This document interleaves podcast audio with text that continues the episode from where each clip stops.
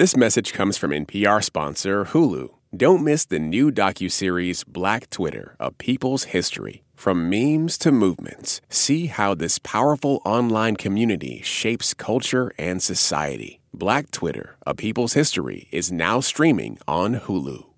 This is Fresh Air. I'm Tanya Mosley. Tariq Trotter's life, as he remembers it, starts with a fire. He was six years old, deep in play with his army men, those popular plastic figurines from the 70s, when he decided to flick a lighter to add drama to the war scene. When the tip of the lighter got too hot for Tariq's little fingers, he reactively tossed it, the curtains and carpet erupting in flames before engulfing the entire house.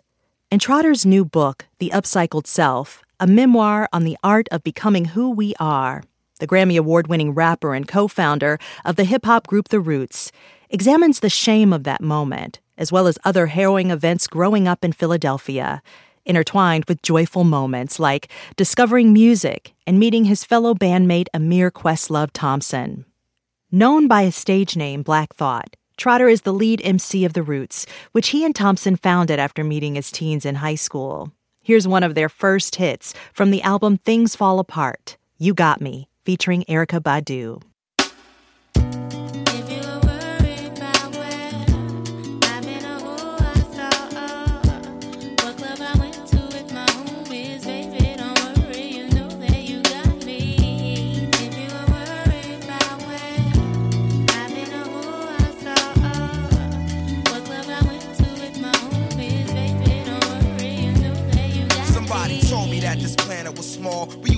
Live in the same building on the same floor. And never met before until I'm overseas on tour. And peep this Ethiopian queen from Philly taking classes abroad. She studying film and photo flash focus record. Says she working on a flick and cut my click through the score. She says she loved my show in Paris at Elysee Montmartre and that I stepped off the stage and took a piece of her heart. We knew from the start that things fall apart, intent to shatter. She like that shit don't matter when I get home. Get at her through letter phone, whatever. Let's link, let's get together. This you think not?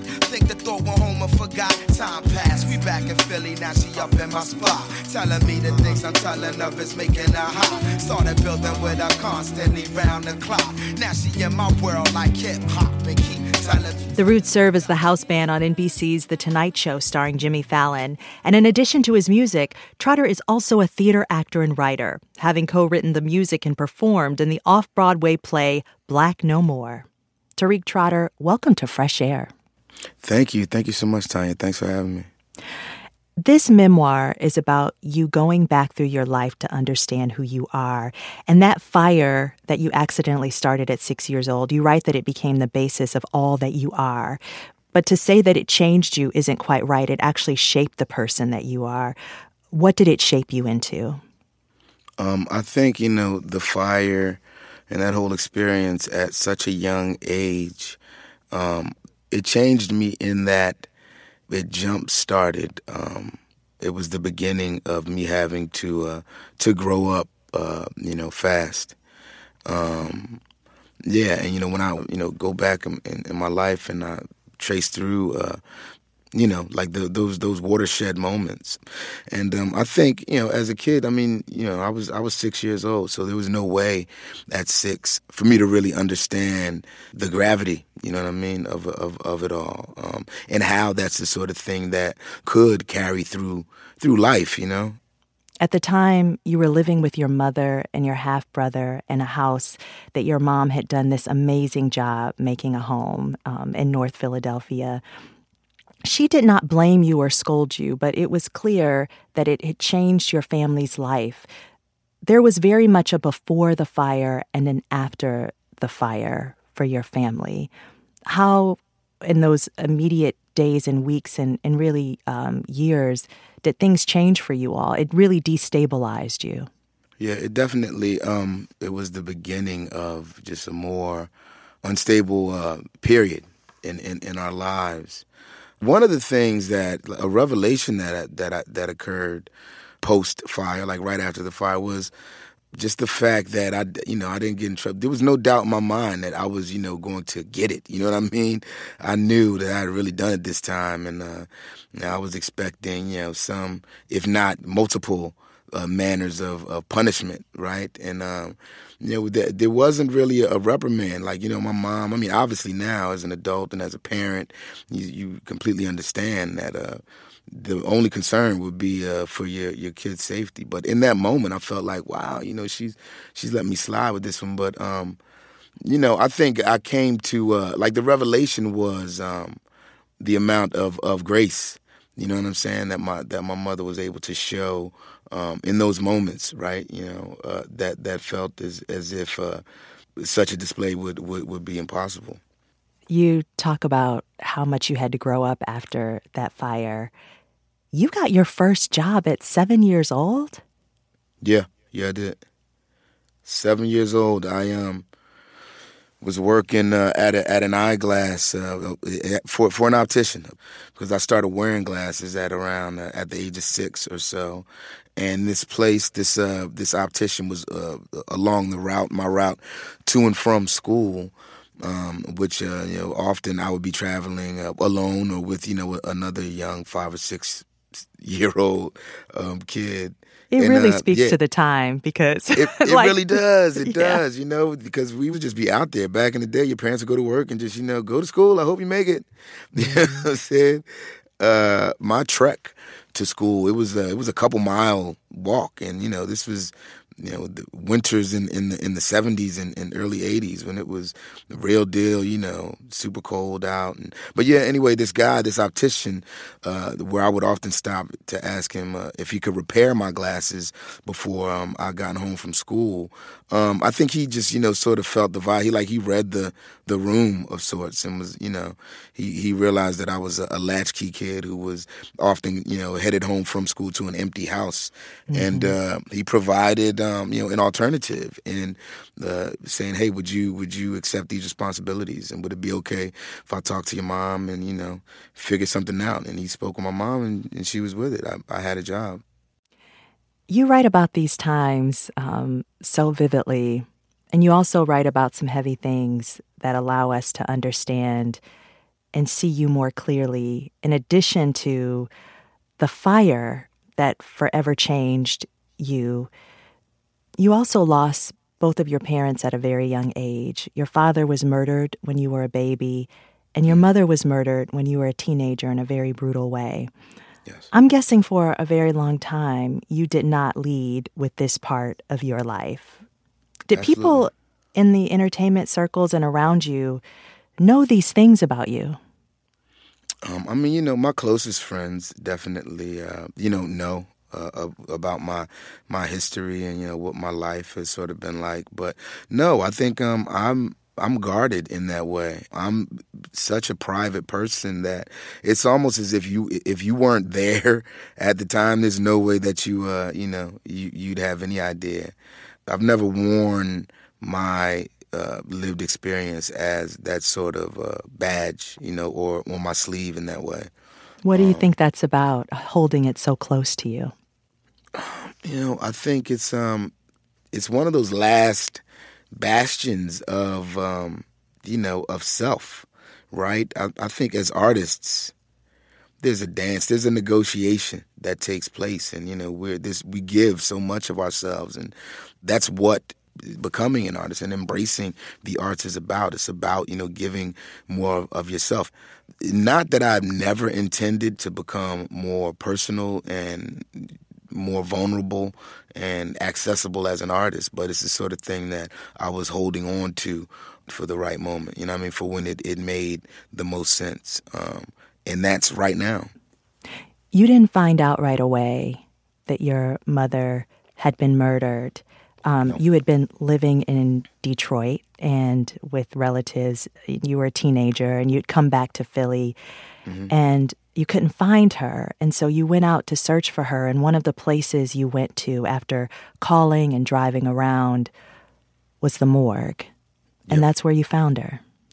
Yeah, yeah. You know, um, not me personally, but um, that's where our family found her. And it was, um, you know, one of the sad, you know, just realities of life, um, you know, in Philadelphia and at the time that you know I was you know growing up in Philadelphia, I mean you know just in the middle of the 80s crack epidemic and then you know immediately after um, you know just the the crack epidemic and everything that that took place um, yeah you know we had normalized lots of, of trauma and lots of uh, you know things that you know we had gotten used to seeing and experiencing every day um, you know, it just wasn't necessarily okay and wasn't necessarily normal. And you know, one of the normal things for us was that you know that's what you do if uh, you know someone doesn't show back up home at the end of the night or the next morning, or you're trying to track somebody down. First, you check the hospitals, you know, see if you know, maybe they've gotten hurt and wound up in the hospital. Then you check, uh, you know, the jails, see if they have been arrested, and then you check the morgues. And we, in that order, that's what we always did, and that was the process. And then uh, my mother, you know, she would always turn up after a couple days. And uh, this particular time, I think it was something that we all felt, you know, just an eerie feeling. It felt different. And um, once we had found out that there was um, a Jane Doe that had turned up, like an unidentified or, or unidentifiable um, body, I think we all knew that um, or felt that that was uh, my mother. And then my, my grandmother and her sister went and, uh, and confirmed at the morgue. When you found out your mother was killed, you were in high school and you had this good friend, Ahmir Questlove Thompson. What did that friendship mean to you through that time period? Um, through that time period, uh, you know, Ahmir and my friendship was uh, was huge. It was um, an anchor for me. You know, you know the ways in which he and his family were, were there for me. They really had taken me in. We are the dynamic was already one uh, in which I would spend days, weeks at his at a time at his place, and and vice versa. You know, um, we were inseparable in that way as creatives. But um, the fact that I was able to pour myself completely into my art and um, that the music was there for me when I needed it to be, and you know, just that Ahmir and his family was there for me. Um, it was huge. It was just the perfect, you know, safety net to sort of keep me on the right trajectory because I was very much at a crossroads, and um, I could have processed that trauma and the experience and the loss in a different way, and you know, just been you know at a very different place today. The Roots was also one of the first rap groups to play live music. There are so many elements of jazz. Was it hard for you guys in the beginning? Did record companies know what to do with you? Yeah, no, record companies had no idea what to do with uh, with the Roots. So yeah, we looked different. We sounded you know different. You know, I spoke and performed differently. Both uh, Malik and I, uh, the other MC, you know, rest in peace, Malik B, the other MC in the Roots. Yeah. Um, you know, spoke differently than um, you know folks did uh, from places that were you know trending more. Um, in the culture. Like, you know, there was a specific way that rappers in the West Coast or from the South or even from New York, you know said things. And uh, from Philly we just we sounded different. There was no uh, there, there wasn't Philly wasn't the the incubator for us that it's been for some other artists um, at different points in time. When I look at you guys I mean you're not just a band. You're you're like a collective. Um, absolutely. We are. Yeah. I mean so in any given iteration there are almost like a dozen members but but there there's also all of these other connective tissues around Philadelphia of other artists that you all introduced us to. So oh, you oh, yeah. you all basically set that that foundation, that culture that we know of of like this Philly sound of neo soul hip hop. Yes. Yeah, yeah, we did. Um, it began with just jam sessions that we would have um, at Ahmir's house, and or at you know our, our manager, again, rest in peace, uh, Rich Nichols at, at Rich's place. Then we wound up arriving at a residency at a place called the Wetlands here in New York City, and then after doing the the Wetlands for a while, it became so you know testosterone f- fueled, and it was just so male energy dominant that um, we we wanted to create another platform just to give uh, you know female energy and you know just to give that you know the feminine a place mm. to uh, you know to to showcase and and and perform and that's from that uh, the Black Lily was born and then that that's really the the beginning of the Black Lily um, was uh, you know, it ushered in an era. Can you describe a black, a black, lily? Yeah, what what that yeah, is. Yeah, well, you know, um, a Black Lily uh, was the answer to the initial, like the original Roots jam session, where um, it's lots of uh, improv. It's almost all, you know, think of uh, like an Upright Citizens Brigade or something for, uh, you know, but that is for the comedian, right? For the sketch comedian, having to, uh, you know, just to learn to improvise and create um, and entertain on the spot um, that's what the Black Lily was. It was a, it was an incubator for artists like the the Jill Scotts and uh, mm-hmm. Kindred Family Souls, um, mm-hmm. and Musiq Soulchilds and Bilal's, um, you know, of the world. Your rap cadence, um, it's always been instrumental, if that makes sense. MCs before you, they had like a maybe like a louder, bombastic kind of projection, and you're mm-hmm. much more melodic. How did you come into your style? Did you did you ever emulate some of those earlier guys? You you talked about Kool Moe Dee when you were really young, but yeah, yeah, yeah, I did. Um, I've, I've definitely emulated, um, you know, all, all all the greats you know, if we're talking cadence, then it began it began with the uh, you know Melle Mel, right? And the way that you know the Melle Mels of the world sort of spoke. There was a, a, a cadence that was it was almost you know like your uncle at the barbecue, right? Um, you know, really accessible, easy to to follow along. Um, but even in that, you know, Melly Mel was the first artist to um, you know, he rapped, his cadence was very different from like, say, okay, we begin with the Sugar Hill Gang, right? The way that, mm-hmm. you know, the hip, the hop, the hipper to the hipper, the hip, hip, the hop. You almost got a smile to rap in that cadence, right? And Melle Mel came out and he was, you know, talking about the Bronx and rapping about what was, you know, really going on um, on songs like, you know, The Message. And he was um, emphatic in his uh, expression, you know what I mean? Broken glass everywhere. And you could, it was visual, you know I mean? The way that the emphasis he put on his words made it possible for you to to see what um what he was talking about. And then you had the, uh, you know, Run DMC and those guys came along, mm-hmm. right? You know, through, I guess the connective tissue would be Kurtis Blow, right? Who was, you know, the first sex symbol solo rap star. But, you know, again, he um, didn't rap in the way that, you know, the Melle Mels or the Sugar Hill Gang did. And uh, he introduced us to Run as his DJ, DJ Run. And then when Run DMC came out, they were almost the antithesis to everything that was happening on the scene before them. I feel like that's what Def Jam and, you know, the people who were associated with Def Jam and, and Russell Simmons and Rick Rubin at that time, they all were yelling and screaming. They mm-hmm. came out and it was like, we're not going to rap the way these other guys rap. Like it was Public Enemy, Beastie Boys, uh, uh, you know, uh, even you know, T La Rock, LL Cool J, Run DMC, who they weren't Def Jam artists, but they were part of that movement. Yeah. Um, and then you had artists like, uh, you know, Rakim and Big Daddy Kane and G Rap, who came out, and for them it was more, it was about more nuance. And in particular, um, I think that's you know, it, it, goes for Rakim, who you know, many of us like uh, uh, Talib Kweli, Yasin Bey, Nas um, myself. Um, there's, there's, a long list of us who sort of trace it back to, you know, to him. You know, I mean, yep. yeah, to to the influence of of uh, of Rakim. He was one of the first MCs who said, "I know everyone else is screaming and yelling to get their points across.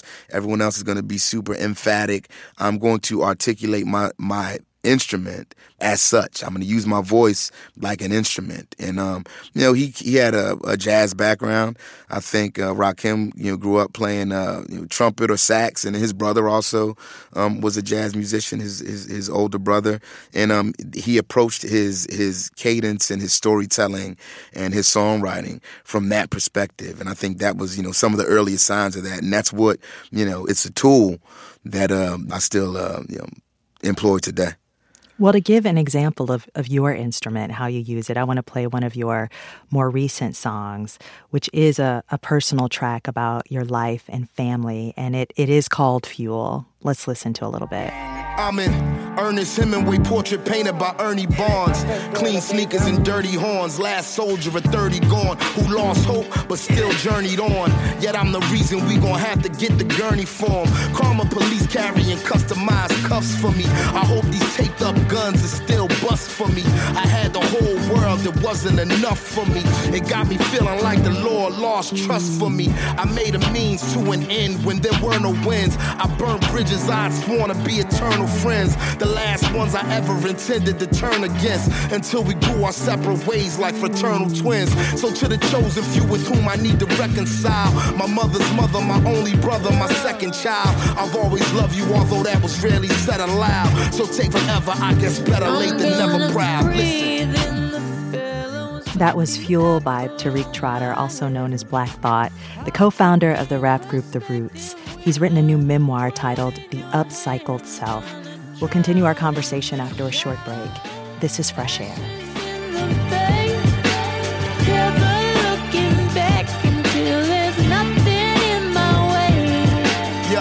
Identify with the dead or the living, I don't know. Maybe my people set up to fall like a domino.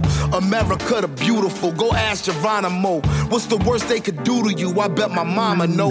I bet my father know your honor. Throw the book at us, even if justice wasn't blind.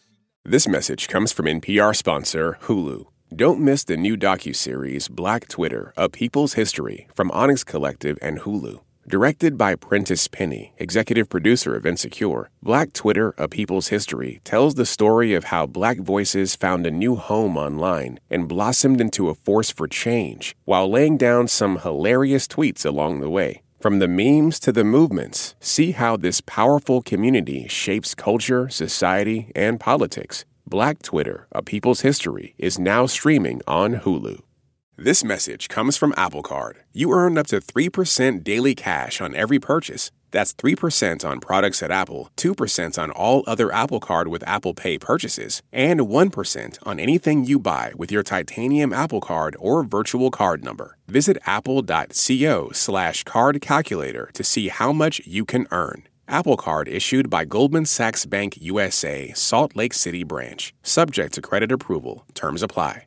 Support for NPR and the following message come from NPR sponsor Allianz Travel Insurance. International travel can be life changing, but an unexpected emergency can make your trip memorable for all the wrong reasons. Allianz Travel Insurance provides benefits for medical emergencies, trip cancellations, travel delays, and more. Get a quote at AllianzTravelInsurance.com. I'm Ann Marie Baldonado from Fresh Air. You already know that our show has been around for more than 40 years. And even for us, we love to listen back to our interviews with some of the biggest voices in pop culture. Voices like this one from our latest Fresh Air Plus bonus episode. I think I had my best conversations with the dog who was a good friend of mine and didn't challenge me in any way. it, it, it was, and, I, and, I, and I certainly let, let the family know what I what my needs were. Um, um, but when strangers came to the house, uh, the mute happened. That's James Earl Jones in conversation with our host, Terry Gross, more than 30 years ago, speaking about his childhood stutter. You can hear what that meant to Jones for yourself and hear all of our episodes sponsor free by becoming a Fresh Air Plus supporter at plus.npr.org. Today we're talking to Grammy Award winning rapper and performer Black Thought, also known as Tariq Trotter, about his new memoir, The Upcycled Self, a memoir on the art of becoming who we are. Trotter is the lead MC of The Roots, which he and Ahmir Questlove Thompson founded after meeting as teens in high school. The group has won three Grammy Awards and is known as one of the top rap groups of all time. The Roots also serves as the house band on NBC's The Tonight Show starring Jimmy Fallon. In addition to his music, Trotter is also a theater actor and writer, performing in the 2022 off Broadway play Black No More. What's your writing process? Are you putting your rhymes to paper from the start, or does it just start with an idea and a freestyle? Um, you know, the process is different from song to song. Um, I'm constantly jotting down ideas, um, a word here, um, you know, a couplet there. But um, yeah, for for the most part, you know, my the writing process is um yeah, you know, I sit down and I try and think of uh, you know, just different ways to either add on to or to, you know, continue to articulate the uh, just my origin story. You know, um, sometimes I'll I'll get uh, I'll hear a, a, bit of music, and I'll sit with the music for uh, for days, weeks, months at a time um, before some lyrics will come, right? A song will eventually write itself after the 20, 30, 40th time that I've decided to sit and listen to this um this idea. And then other mm-hmm. times um you know, I'll get 32, 40, you know, 50 bars will just come uh, without any sort of uh, musical inspiration. Then I have to find, you know, a, a, a fitting composition, you know, the best place for for these words to sort of live.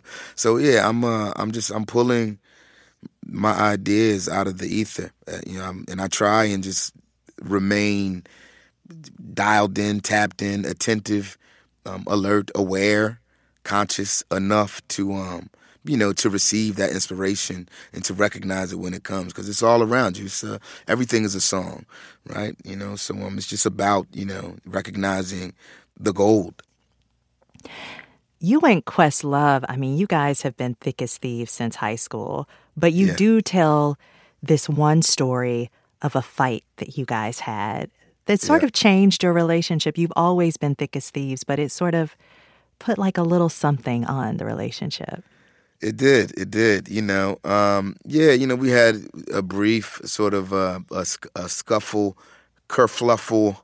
You know, a little thirty second altercation um, when we were young, and uh, you know, but we'd young already just starting out. Yeah, yeah, we were young. Like we were just starting out. We were, you know, uh, displaced, living in uh, in London, and um, yeah, there was there was just lots of uh, of angst and anxiety associated with all the you know all the energy associated with um, you know anyone's first time putting out um, you know a record, you know a new record deal, and just the unknown, all of the unknown that was associated with that. So um, yeah, you know, just a perfect storm of events, you know, it led to us coming to blows you know, right quick. And it was the sort of thing that, um, you know, it was over. I've given, you know, I'd forgotten about it before we left the place that, you know, it had taken place. But I, I, I think it's the sort of thing that, um, yeah, it, it stuck with him in, in a different way, you know. Um, does he hold is, is it a grudge that he's held i don't think so but i definitely don't think it's something that he uh, you know has ever forgotten you know what I mean? Well, he um, said if, to you like he's over it, but and when yeah. you say you had a scuffle, you guys literally had a little bit of a physical altercation, and um, yeah, yeah. he, but but you've also seen him have like these deep connective relationships with other MCs in the way that you all had that there's a little bit a little part of you that feels like was it because of that fight that like we aren't as connected as now he's connected to other people? Yeah yeah i do. You know there's a bit you know i'm saying? When someone is one of your closest friends or someone who you you know you feel uh you know is a brother is a friend is a comrade is a collaborator when there's that many levels to one's connection with someone or to someone um yeah you know we can you, you can get uh you know possessive uh, you know, selfish, jealous. Like all of those are, are real feelings and um, it, it, are valid. You know, so yeah, there's there's been times, there are times when I feel all all of that sort of thing. Well, Questlove has actually said that Jimmy Fallon is kind of responsible for rekindling your friendship because he says that when you all were offered the opportunity to be the house band for the show, you guys had kind of lost the magic of your friendship. This is like the mid 2000s. Mm-hmm. Is that how you remember it? Um, I don't remember us as having lost the magic um, as much as uh, you know we were getting tired. I definitely r- recall that. I think um, you know at the point at which you know we met Jimmy, we we had hit a stride of, of you know consistently 200 plus shows uh, per year and all around the world and you know, just lots of traveling. And we just started to make a little bit of money but there was also um, lots of uncertainty associated with just that period right? Um, there was a bit of a hamster wheel feeling you know what i mean? Um, mm-hmm. a, you know, groundhog day of it all. Um, you know what could we do differently? You know how long uh, would we be able to sort of keep up at this or at that pace yeah you know, th- those were all questions that I, I recall posing to uh, to myself and you know and to to uh, to Rich and, Ahmir. Um, but yeah, you know the fact that once we started doing the uh, at the at the time with what was uh, late night with Jimmy Fallon, um, you know, just having to spend time together every day in some way, shape, or form, and being on stage together every day, um, it was different, and it was uh, it brought us together uh, in a different way than than touring had because we reached a point in our career where we could afford separate tour buses, separate you know dressing rooms and stuff like that. And I, though I think you know that definitely contributed to uh, is part of what you know contributes uh, to our longevity. Right? If you ask him t- today, he'll say, "Oh, separate tour buses." That's why you know the Roots is is still mm. here. But um, yeah, so I think there's uh, you know a gift in that in that uh, you know ability to sort of spread out a little bit. There is a there's a, yeah. a, a, gift and a curse together. that lies. Mm-hmm. Yeah, right. You know, you're an old hat now at the Tonight Show gig, but did it take you a moment to to like get into it's almost like it's a regular job that you have to be at every day and when you're mm-hmm. touring when you're a musician it's you're you kind of have an entirely different life where you're on the road but you've got to be there every single day, basically, or yeah. every day of taping. Yeah, five days a week we're there, and um, you know, yeah, it took some getting used to. Um, it's just sort of, you know, it was it was like a, giving up our touring schedule and like trading it for this, uh, you know, the shooting schedule there.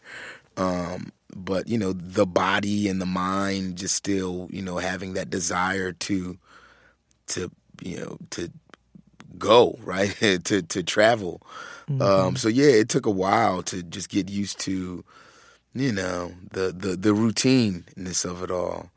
Um, but again, you know, you talk about you know gifts, and I think there's more upside to you know, us having this regular like this nine to five, this day quote unquote day job, um, if you will, than uh, than downside to it. You know what I'm saying? Um, I, am able to spend more time with my family. You know, I come home to my to my kids every night, and you know, get to see my wife more. Um, yeah, in the roots, um, we just the the depth of our connection as as musicians, as performers, as as brothers, and again just as comrades, um, I think is uh, is unmatched. And there's so much like I've always wanted to have that thing with uh, you know with the group, with the crew, with the gang, a band where we're able to communicate um, without words. Right? There's so much that's just unspoken, like, uh, and it's uh, it's um it's a luxury to have someone that uh, that understands uh, what it is that you're trying to articulate without it having to be uh, to be said. And um, Ahmir and I have that. Um, you know, Kamal and I have that. Um, it's a bond that uh, that I'm able to enjoy with uh, or experience. You know, with uh, with uh, with members of the Roots, and uh, I appreciate it. You know, I mean, something that I cherish. Let's take a short break. If you're just joining us, my guest is Tariq Trotter, also known as Black Thought, co founder of the Grammy Award winning group The Roots. He's written a new memoir about his life called The Upcycled Self. We'll continue our conversation after a short break. This is Fresh Air. Support for NPR and the following message come from PBS. PBS invites you on a trip to the future. A Brief History of the Future is a groundbreaking series filled with hope and possibility about where people are today and what could come next. From tech to tradition, from climate to culture, from science to spirituality. Join futurist Ari Wallach on a journey around the world as he meets the brilliant minds and brave pioneers remaking people's futures for generations to come. A Brief History of the Future. Stream now on PBS and the PBS app. This message comes from NPR sponsor Mass Mutual. According to Calendar.com, the average person schedules just 4.5 hours per year on finances. Mass Mutual gets it. Life is busy. If you can't find time to plan your financial future, find someone who can, like a Mass Mutual financial professional. For the last 170 years, they've helped people plan for retirement, college tuition, and any other short or long term financial goals. Learn more at massmutual.com. I read somewhere that older hip hop artists are right in this moment getting more work than younger rap artists these days. I think that's pretty interesting. Maybe it's because we're nostalgic and we're in the 50th year of hip hop and like we we want to see shows that really speak to yep. that. The people with the money are middle aged and they're going to these shows. Yep. But I'm really curious about your assessment of the music today, one thing that one p- kind of music that it seems like every time it comes up, people have polarizing thoughts about is drill music. Um, mm-hmm. Which, for those who don't know drill music, is kind of this subgenre of hip hop out of Chicago that's really popular. What is your assessment of the music today? The hip hop world and music today? Um, I mean, you know, my assessment is that um, it continues to grow. I think there's more variety out there, uh, you know, musically um, than ever, right? So um, you talk about, you know, subgenres and you know the drill musics and then you know subgenres that those subgenres sort of spawn. And I, I think there's space for um, it all to exist you know? Um, in that do I, I mean I think you know there's lots of rappers there's MCs I think a rapper and an MC are two different things. But again I think there's space for both to exist uh, and how so? culture. can you describe the distinction? I mean I think you know in in brief I think uh, an MC is more uh, an MC is you know more concerned uh, with acknowledgement of the foundation and that from which it came. An MC is more concerned with something um, you know cultural, with hip hop as a movement, as opposed to um, you know something more surface. I think a rapper raps, an MC. Um, you know, has been bestowed with, and you know, has accepted the the responsibility and the honor that comes with you know becoming a griot or a bard of sorts, right? Um, a truth teller, one of the people who, you know, it's your job to let us know what's going on. You know what I'm saying? Um, an MC, that's what an MC lets you know what time it is. You know what I'm saying? And a rapper raps. You know what I'm saying? There's some MCs who rap and there's you know some rappers who rap just as well as MCs. But yeah, I think there is a you know there's there's a, a distinct difference. How do your kids view your music? You've got a couple. Yeah, I've got a couple kids. Um, most of my kids are, you know, they like my music. They're into it. Uh, my older kids, you know, who are teenagers, 17, um, you know, ranging from 17 to 23 at this point um, yeah, you know, they love my music. I think they like it fine, but um, they're into, I, I, wouldn't say they're into my music. I think they appreciate it. But what draws young people into music, what drew me into hip hop was that it was, uh, you know, spoken in a language that, you know, people who were 30, 40, 50 years old didn't understand. So that's the whole point. It's about be, us being able to communicate, you know, with one another, um, you know, in, in, in an authentic way. So uh, yeah, I, do, I don't understand all the drill music or all, all the hip hop music that young people are, are, creating today because it's not for me. I don't I don't think it's my place to to understand it. But um, I appreciate it and I respect it. And I remember when I was a young person and you know how you know, people didn't understand what I was saying. If I played yeah. some of my, if I played, you know, Organix, you know, at the time for someone who was, they may have liked the music, they may have appreciated the the live instrumentation of it all. Like, oh wow, this is cool. I can get into that jazz music. But then it would always get to some point where they say, well, I don't know what the dude is talking about on there. Who does, that's you talking? About? You know what I'm saying? Uh, so it's the same thing. You know, this yeah. is uh, you know, we've we've become our parents and grandparents at this point, you know. so um, yep, yeah, yep. I say that to say it's it's not all for us. Your kids are living a def- very different life than than you uh, lived um, as a young person in Philadelphia, and that's a positive thing. I mean, you write about it in your book. Um, do they know about your story and the different parts of you, and how how has it felt, if so, to be able to share those things with them? My kids don't really know. I don't think they know about my story as as much as they you know could or should. Um, but again, it's I haven't really impressed it upon them either, right? You know, um, because it's not the sort of thing that I've worn on my sleeve. They just, uh, I mean, I don't know. You know, you I guess we the ways in which we we protect our our kids.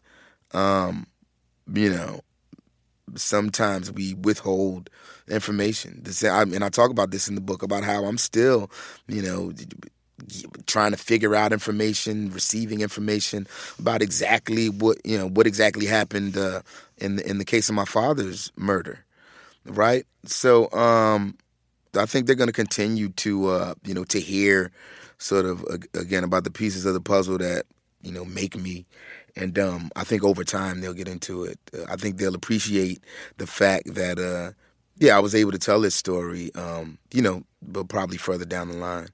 You know, right now my kids they they they feel oblivious to uh, to a lot of uh, what's going on, a lot of what's happened in my life, and a lot of you know what's happened in the world. And I think there is a you know there's a certain level of of uh, of of privilege and, and, and, you know associated with that with that the bliss of that ignorance you know what i mean and uh, mm-hmm. sometimes i find myself you know just wishing they had it just a, a, a tougher way to go you know uh, do you feel good though that you've been able to provide them with that privilege I definitely feel good that I've been able to provide them with that privilege. Um, you know, in, in in many ways, you know what I'm saying? Because uh, I never, you know, as a, as a kid, yeah, I didn't know what I was gonna wind up doing or how long I was gonna even, you know, live.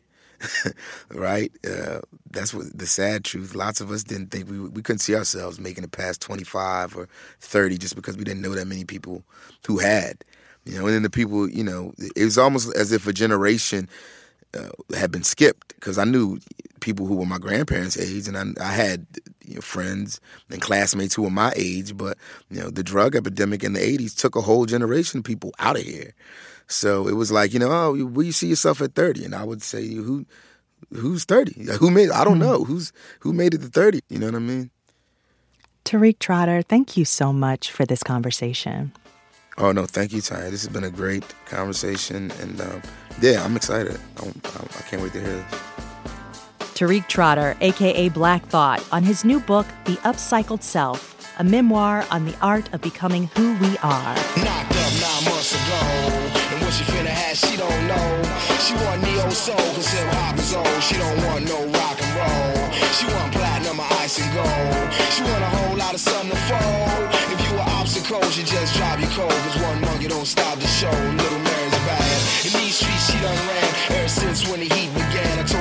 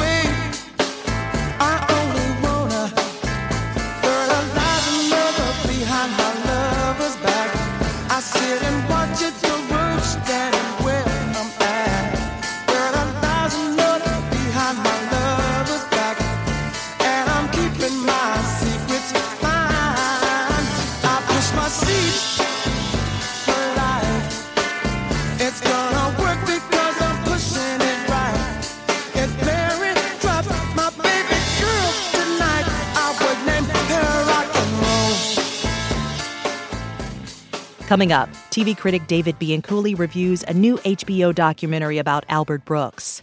This is Fresh Air. Support for NPR and the following message come from the American Cancer Society. Dr. Alpa Patel leads a team that researches cancer risk factors, and she shares how a new study aims to impact an underrepresented community. My greatest hope for the Voices of Black Women study is that it will help us understand and identify culturally tailored ways to change and really eliminate the unacceptable disparities for future generations of Black women as it relates to cancer. To learn more, go to voices.cancer.org. This message comes from NPR sponsor Teladoc Health. There are lots of reasons for wanting to be healthy family, work, living a fuller life, Teladoc Health understands. Whether you have diabetes, high blood pressure, or just need to manage your weight, Teladoc Health can help. Visit teladochealth.com slash what's your why for more information. That's T-E-L-A-D-O-C health slash what's your why. On Saturday, November 11th, HBO premieres a new documentary directed by Rob Reiner it's called Albert Brooks Defending My Life, and it's about a subject Reiner knows well. Our TV critic David Bianculli has this review. Rob Reiner and Albert Brooks have been friends since high school. Both had fathers who were comedians, and both made their own marks in comedy as young men on television. Reiner wrote for the Smothers Brothers Comedy Hour, then co starred on All in the Family. Albert Brooks did guest spots on dozens of TV variety and talk shows, killed on multiple appearances on Johnny Carson's Tonight Show, then wrote and starred in short comedy films made for a new late night show called Saturday Night Live. Eventually, both of them made movies. Reiner directed This Is Spinal Tap and Misery and The Princess Bride. Brooks wrote, directed, and starred in such classic comedies as Real Life, Modern Romance, Lost in America, Mother, and Defending Your Life. And now, all these decades later, Rob Reiner has directed a biographical documentary about his old friend. Its title is Albert Brooks Defending My Life. It premieres on HBO, and it's terrific. The only thing wrong with it is that it's not twice as long. Not that it isn't thorough or doesn't take its time. Defending My Life starts out by having Reiner and Brooks sitting in a plush booth at an LA restaurant, just talking casually. It's the ease with which they converse, swapping and sharing stories, admitting very personal details, that makes this such an intimate experience. It's almost like you're eavesdropping, and the conversation is always as interesting as it is unforced. We've been friends for like almost 60 years, and it's which is ridiculous in and of itself. That is ridiculous. But I'm going to do something to embarrass the hell out of you at the beginning, and then we'll go from there. Okay. I've always looked up to you. I'm, I'm telling you the truth. Oh my God. I've always looked up to you because to me there was nobody that did did what you could do, uh, you know, with with comedy. I just and I've always been kind of a little bit intimidated by you. Look But, at this. uh, it, took, it took this to finally hear a compliment. In addition to talking to the subject of his documentary, Rob Reiner also talks to fellow comics, all of whom discuss Albert Brooks with lavish and insightful praise. David Letterman, Conan O'Brien, Jon Stewart, Larry David, Judd Apatow, Sarah Silverman, Chris Rock, and filmmakers like James L. Brooks, who directed Albert Brooks in broadcast news, and Steven Spielberg, who used to film Albert Brooks in 8mm home movies when they were younger just for the fun of it. And then, finally and much too briefly, there are the clips. And before we even get to the movies, Reiner gives us some samples of his friend's outrageously inventive and loony TV appearances. What Andy Kaufman and Steve Martin did to redefine comedy in the 1970s, Albert Brooks was doing as far back as the late 60s. One insane bit I saw on The Carson Show back then and never forgot is sampled here. Brooks sits next to Johnny Carson and unveils his new home comedy kit, where you use the bits of food and spices provided to perform your own celebrity impersonations. He brings Carson's to tears by showing how sniffing a little dash of pepper, then popping a small piece of hot potato into your mouth, can lead to a perfect impression of one of the Three Stooges. Hot, a hot potato. All right. Curly is you take a little bit of pepper. A little bit of pepper. You know Curly, the great three stooge. Hard to do. Not now. Take a pepper. put it put it like that. Okay, now. You begin to make a child's train noise. Woo! Woo! In with a potato. Woo! Brooks tells wonderful stories about these appearances, and about SNL, and about his films. And even his kids get to tell funny stories, including one about hearing their dad's voice coming out of one of the animated fish in Finding Nemo. But there's insight here, too, as when Brooks explains his career choices as being something other than choices. I had a very famous agent, and he said to me, I don't know why you always take the, the hard road. Yeah, yeah. And my answer was, You think I see two roads. And I don't. If there was an easy road, I'd have a house there. I said, What do you think? I get up? I can't wait for the damn trouble I'm going to get into. I said, I don't see, I see one road. In saluting and celebrating his friend Albert Brooks, Rob Reiner has made a delightful documentary. One that makes you want to take a deep dive into the comedy films of Albert Brooks. I urge you to do it, and to start with Lost in America, one of the funniest films I've ever seen. Especially when it gets to the part about the $100,000 box. David Bianculli is professor of television studies at Rowan University. He reviewed the new HBO documentary called Albert Brooks Defending My Life. On the next Fresh Air, Barbra Streisand. In her new memoir, she writes about everything from her mother's constant criticism, her Broadway shows, and why she never did more. She also shares why she asked Stephen Sondheim to rewrite lyrics for her and why she stopped performing for many years. I hope you can join us. To keep up with what's on the show and to get highlights of our interviews, follow us on Instagram at NPR Fresh Air. Our technical director and engineer is Audrey Bentham. Roberta Shorrock directs the show. For Terry Gross, I'm Tonya Mosley. This message comes from NPR sponsor Vuori, a new perspective on performance apparel. Clothing designed with premium fabrics, built to move in, styled for life. For 20% off your first purchase, go to vuori.com slash NPR. This message comes from NPR sponsor Charles Schwab with their original podcast, Choiceology. Hosted by Katie Milkman, an award winning behavioral scientist and author of the best selling book How to Change, Choiceology is a show about the psychology and economics behind people's decisions. Hear true stories from Nobel laureates, historians, authors, athletes, and more about why people do the things they do. Download the latest episode and subscribe at schwab.com slash podcast or wherever you listen. What does it mean to be black in America? In NPR's Black Stories, Black Truths, a collection of stories as varied, nuanced, and dynamic as the black experience, you'll hear it means everything. Search NPR Black Stories, Black Truths wherever you get your podcasts. Obviously.